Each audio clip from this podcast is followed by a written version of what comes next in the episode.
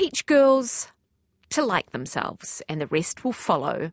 As parents of two daughters, husband and wife research and writing team Kasey Edwards and Dr. Christopher Scanlon wrote a book about raising resilient, confident daughters who resist social pressures. They released this book two years ago.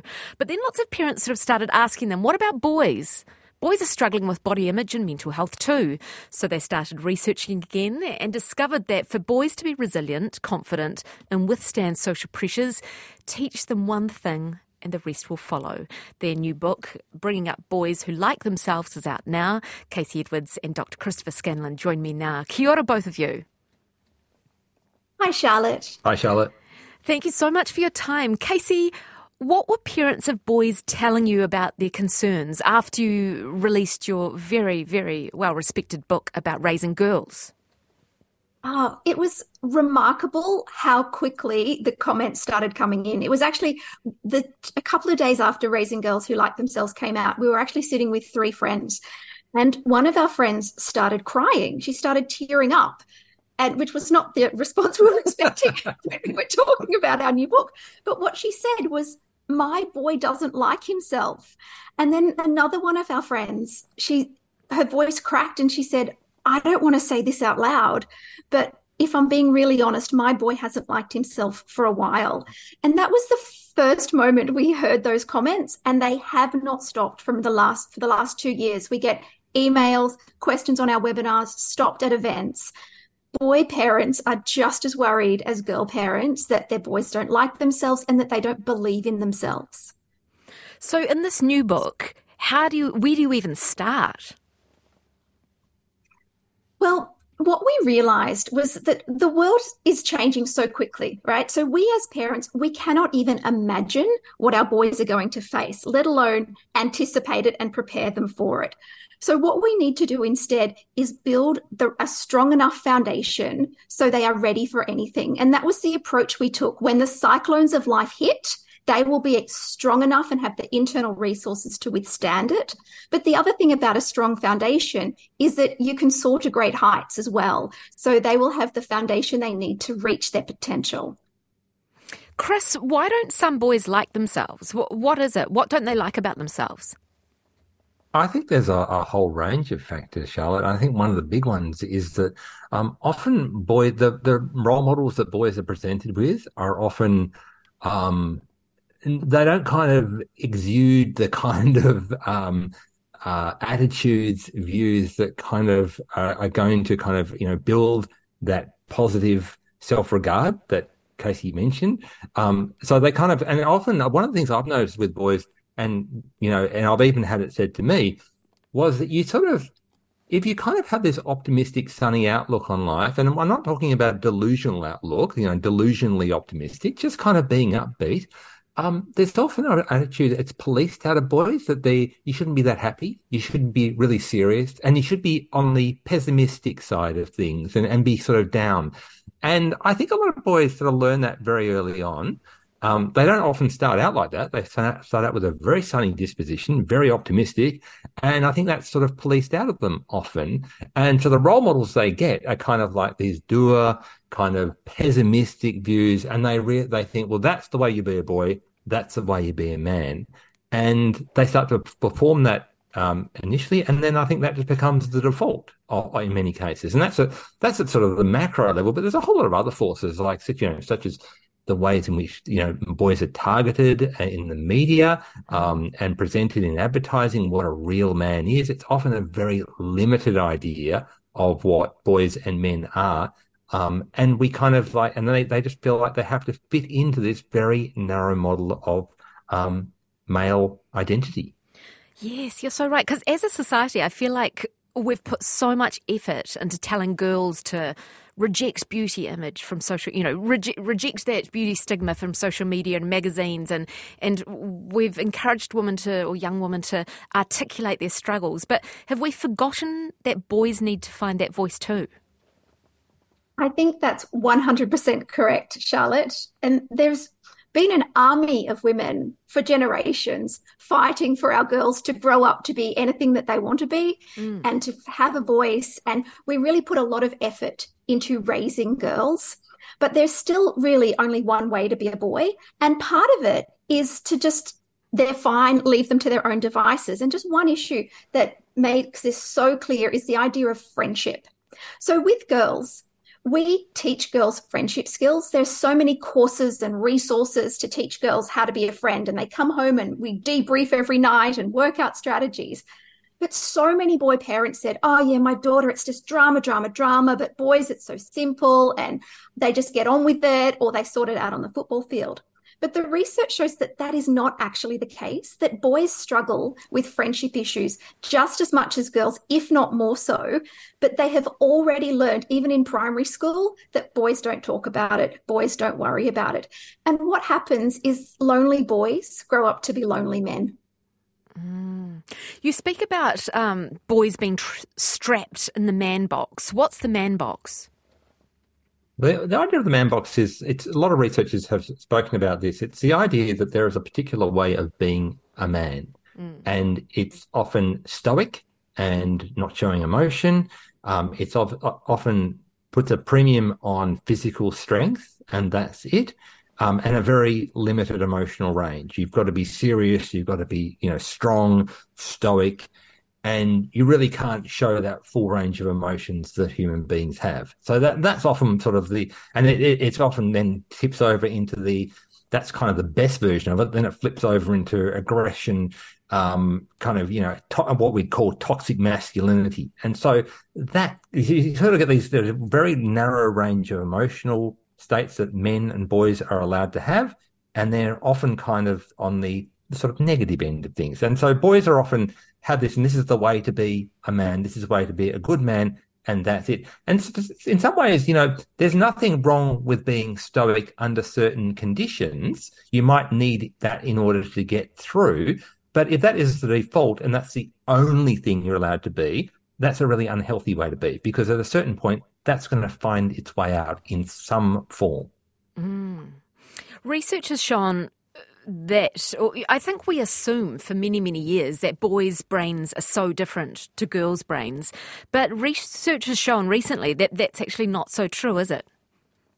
No, and this is the thing. I mean, so much of the discussion, just going back to the point before about, you know, girls are often presented with all these opportunities, whereas boys, we often treat like they're little brains who happen to be encased in male bodies. Mm-hmm. And the idea is that there are male brains and there's female brains, and female brains actually tend to have a lot more flexibility and diversity, whereas males, it's down to the amygdala, and that's it. And that's kind of the earliest part of your brain.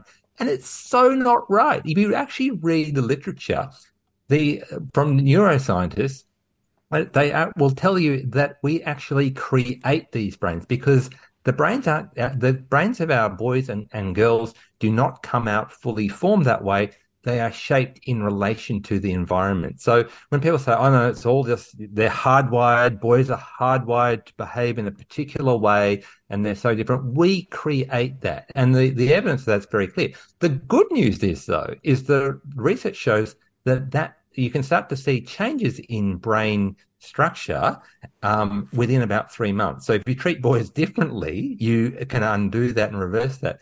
It also we it's also a sort of cover for we kind of like to think that we treat boys and girls the same, and that's evidence. There's research after research paper after research paper and experiments show that it's simply not the case. We treat them quite differently from the time they are um, in the womb and then going forward. Yeah, that is so true. Where do we start in families? There will be listeners right now that say, yes, you know, I've got two sons. How am I going to do the best job? How do we support our boys? One of the biggest questions and concerns that we found in our research, we asked 15,000 parents what their biggest worries were. And one of the biggest things was that, that parents felt they needed to make their boy tough because if they didn't toughen him up, he would be weak. And so they felt like there was only two options here. And if they had to be really, really honest, they you would prefer your boy to be tough rather than weak.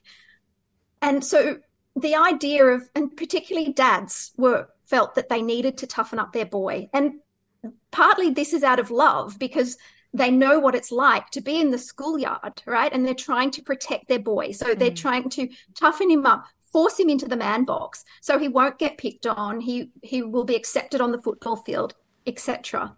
But the thing is, if a boy is going to grow up liking himself, he has to be allowed to grow into the best version of the person that he chooses to be and not what dad or mum chooses for him, no matter how well intentioned. And it is true that if your boy is growing up to have behaviors and attitudes and values that are outside the man box, it is going to be hard for him in the world because there are very harsh penalties for boys who step outside that. But we would argue that it is so much worse for your boy not to be accepted at home. And so we need to create the environment in our house that is a safe haven. We need to see our kids, believe in them, and, and reflect back their worth exactly how they are. And so, another thing that came up with parents is that they were really worried about peer pressure, mm. and rightly so. But the thing is, if you accept your boy at home, he's going to be less likely to seek it so forcefully outside of the home. So that's another reason why we need to allow our boys to bloom in their own way. I love it how you write about that you've got to love and raise the boy that you have, not the one you thought you were going to get.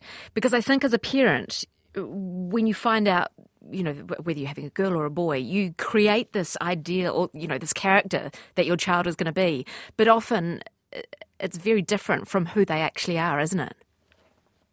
Yes. And we also have to be honest and accept that there is grief in this process. And it is okay to be disappointed. It's okay to grieve for the child that you thought you were going to get, but you didn't. But the thing is, we need to do whatever we have to do to get over that. Because Brene Brown did a soci- um, sociology researcher and, um, in America, did some amazing research in looking at the difference between the people who grow up with a deep sense of worthiness and those who didn't. And what what is different between those? Why do some people believe in themselves and other people don't? And it wasn't socioeconomics. It wasn't family structure. It wasn't what school you went to or how much you earned it was one thing and that one thing is the people who believe who had a sense of worthiness believed that they were worthwhile people that was it it was just a belief in their worthiness and that is the greatest gift we can give our children. And it is also something we all have the capacity to do once we drop the baggage of our own expectations. And so we can give our children the love and acceptance and reflect back their worthiness as they are now, that they don't have to win a race or pass a test or make us proud or give us something we can post on social media. They're already good enough every single day. And that you give that to your child and you give them the world. What if your boy's authentic self, you know, which which we want to love and embrace, but what if his authentic self makes him a target for bullies? As parents, I, I would hate that. Yeah, and I think there's some there's some things to say here about bullying is that because boys are going to be people who boys who step out of that man box, uh, you know, um, restrictive model of masculinity, they will be the target. So I think there's a couple of things you do. The biggest one you can do is to help him and strategize with him to um, address bullying as it comes up. So he can try and help him to fight his own battles as much as possible. And one of the things we talk about in the book is um, it's, it's like having a comeback. So if someone says something to him, um, he's got something ready to go. And this has to be something which he can say um, that he's not going to get in trouble for. That's the first thing. He's not going to swear or do anything like that where he might get in trouble from a teacher or another adult. That it has to be um, it has to be quick. So it kind of like has to be just delivered. It has to be done forcefully and with a d- degree of authority. Um, and, and, then he just has to walk away. It is not time for a conversation with a bully. So that's, that's one thing. However, there's no guarantees. Sometimes that might not be enough. So there might be, there might be occasions where you need to step in and you need to, um, you know, talk to the school, you might talk to the sporting club, whatever it is about the behavior and the, what he's confronting. But that really is a last resort. And you really want to kind of try and equip him to fight his own battles because he's likely to have far more success doing that um, than, you know, having mum or dad sort of run in for him. So the yeah. effectiveness of the clever comeback line that Chris was saying is well documented. Mm. Like the evidence shows that kids who use a clever comeback line get bullied less often and less severely. And we have seen this work so many yeah. times over and over again. We have supported parents in teaching their boy that strategy, and it actually does work. Um, but we have a role as parents. We need to role play with our boys and our girls so that they, when they deliver that line, they deliver it with authority. So it's, yeah, it's boosting their confidence, but also teaching them tricks to get out of situations rather than um, encouraging them to dress differently or walk differently. Uh, can I that's ask- right. And that's another thing yeah. with boys is that mm. we need to look at friendship and social interaction as skills, skills that we can teach our boys. And that's just one of many things that they can do. Another strategy to reduce bullying is what we call don't mess with me vibes. Mm. And that isn't, contrary to popular belief, walking around pumping your fists and looking like you're about to punch someone, right? Don't mess with me vibes is an inner sense of self worth and confidence.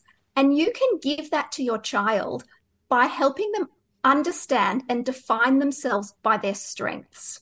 So, just one example say your boy is not very good at maths and you spend all your time trying to fix his maths problem. You know, James has problems with maths, James needs extra help with maths, etc. Well, James will grow up going, Yeah, I suck at maths, and that's his identity. But if you spend more time focusing on what James can do, James is really good at computers and he's a great acrobat on the trampoline, then James will go through life going, I'm really good at technology and I'm an acrobat and I need some extra help with maths. Just yeah. that shift in attitude will change the way he presents to the world, and it will also reduce the chance of that of him being bullied. You talk about the gift of unconditional love, which we all should give to our children, but talk about praise to me. How should we be praising our children? I think that one of the, the big things is you really need to focus on praising outcomes because one of the things about kids is that they're not necessarily going to have the, the they're not going to necessarily um, do everything or sorry praise the process so praise them for having an effort and we what we tend to do is we praise outcomes so we kind of like if they get they get a, a goal or they get you know do really well on tests we kind of like praise that but we often don't praise the effort that they put in. Mm-hmm. And like, so we kind of reverse that and focus much more on the effort than the process that they did and they undertook to get that outcome, regardless of what the outcome is, because that's often not under their control. Sometimes it is, but often it's not under their control. But we praise out them, we're doing them a world, world of service because then they're kind of focusing, okay, well, if I keep trying, and keep trying. Mm. That's what I'm sort of getting praised for, and that's the good thing. And if I get the outcome, great. But you're more likely also to get the good outcome because they're likely to work harder because that's the thing they actually get praised for and rewards for. Of course. So, yeah, cliche example, but if a child was playing soccer, instead of saying, you got two goals, saying, you ran the whole time, you know, like just po- yeah. pointing the. Well, yeah. Right. Yeah. In our house, we we never talk about marks with our kids. So our girls are now in grade three and in grade eight, and we just don't discuss it. We only talk about the effort that they put in. Did they try something hard? Was it was it creative? Was it a challenge? Is there something you don't understand and you need to go and talk to your teacher about? Those are the conversations we have. And it's it's quite a confusing idea that if you want your kid to get good marks, stop talking about marks. Yeah, true, true, true. I like that. Um, I also like how you speak about the single best way to minimize the chances of your son making bad decisions about big stuff, big bad decisions, is to allow him to experience the natural outcomes of bad decisions about the little things. Can you give us an, ex- an example of what's a little thing we could let our boys sort of stuff up on, in a sense, which might then reflect on their future? Yeah, so this is something that our generation of parents have to deal with far more than other generations. This whole idea that good parenting means removing all the struggle from our children's lives and rushing in and protecting them from things. And so, just a small example that happens in lots of households is you know, if your boy is mucking around in the morning and he forgets his lunch, then the natural consequence of that is that he doesn't get lunch that day. Now, I can hear gasps even from Melbourne about from parents in New Zealand as we say this. But think about it no child starved from ever missing one lunch. But what he is learning is to be responsible for his belongings. And then the next day, he will remember that. And that is just one small example of that you can do now. So when he's older and he will learn to take responsibility for his car keys or when he goes to high school he can take responsibility for his belongings in his locker. The other thing is that doing this kids then realize it's also not the end of the world if they don't have their lunch. And we actually had this instance last week where our youngest did exactly this went off to school without her lunch and we kind of thought should we go? No we're not going to do it. And and you know so she goes off to, to school and know, I think she ended up, I think they had crackers at school anyway. So, you know, she, she, even had some food. But it's a really good lesson for kids to learn that, you know, things can go, uh, cannot go according to the plan. And they can kind of have that little moment of kind of like discomfort and they can learn the world didn't end. It was okay. Mm. Yeah, that's so good. As a mother, though, I would worry that my child's brain wouldn't work without the food. But yeah, you're so right. The school will have food. and you'll be judged by other parents too. I know. and the teacher for coming in late with the lunchbox. Yep. Um, Chris, one of the problems that boys are facing more and more these days, and it's just ghastly, is that uh, body confidence. Why has body confidence become such a big problem for boys these days? For for females, we sort of talked about it all the time, but it does seem to be mm. getting body image as a big problem for boys these days? I, I, I and look, I, I, think this is a huge issue, and I myself am a survivor of an um, eating disorder. Um, and I think one of the big things is is media images, particularly of the ideal male. If you ever talk to people in the fashion industry um, and you know the like, they will, in the fitness industry, they will tell you, "Oh no, no, it's far more complex than that." And sure, it is far more complex than that, but that actually plays a big role, and I can tell you that from personal experience. The other thing I would say is that um, so that's uh, the way in which we present normal male bodies to boys. Um, there's a whole conversation, as we said before, with girls, if the, whether we give them, you know, a particular doll with a completely unrealistic body shape, whereas often we think nothing of going and giving a Spider-Man or Captain America or Batman figurine to a boy. There's no conversation that goes on about, oh, that's a really, you know, unrealistic, unhealthy body um, shape, we kind of present that as the ideal of masculinity of and course. what is just taken as normal. Of course, whereas they they look uh, uh, if a, if a human had that body, it would be like they'd be on steroids or something. Yes, yeah, absolutely. And I, I think this is this is kind of you know with all the Marvel films. If you think about superhero films and the like, this is just presented as what men look like. And if your boy doesn't look like that naturally, then he's like, again, we go back to the man box. I don't have the body of a man. So I must now, you know, change myself in order to fit that model. And it is so pervasive. So I think that is a huge part of this. And I, you know, we really need to have the same kind of conversations that we have with girls about ridiculously thin um, body shapes. We need to have the same conversation with boys about ridiculously large muscular body shapes. Dr. Christopher Scanlon and Kasey Edwards, thank you so much for your time and well done on your new book, Bringing Up Boys Who Like Themselves. We'll put all the links on our RNZ website.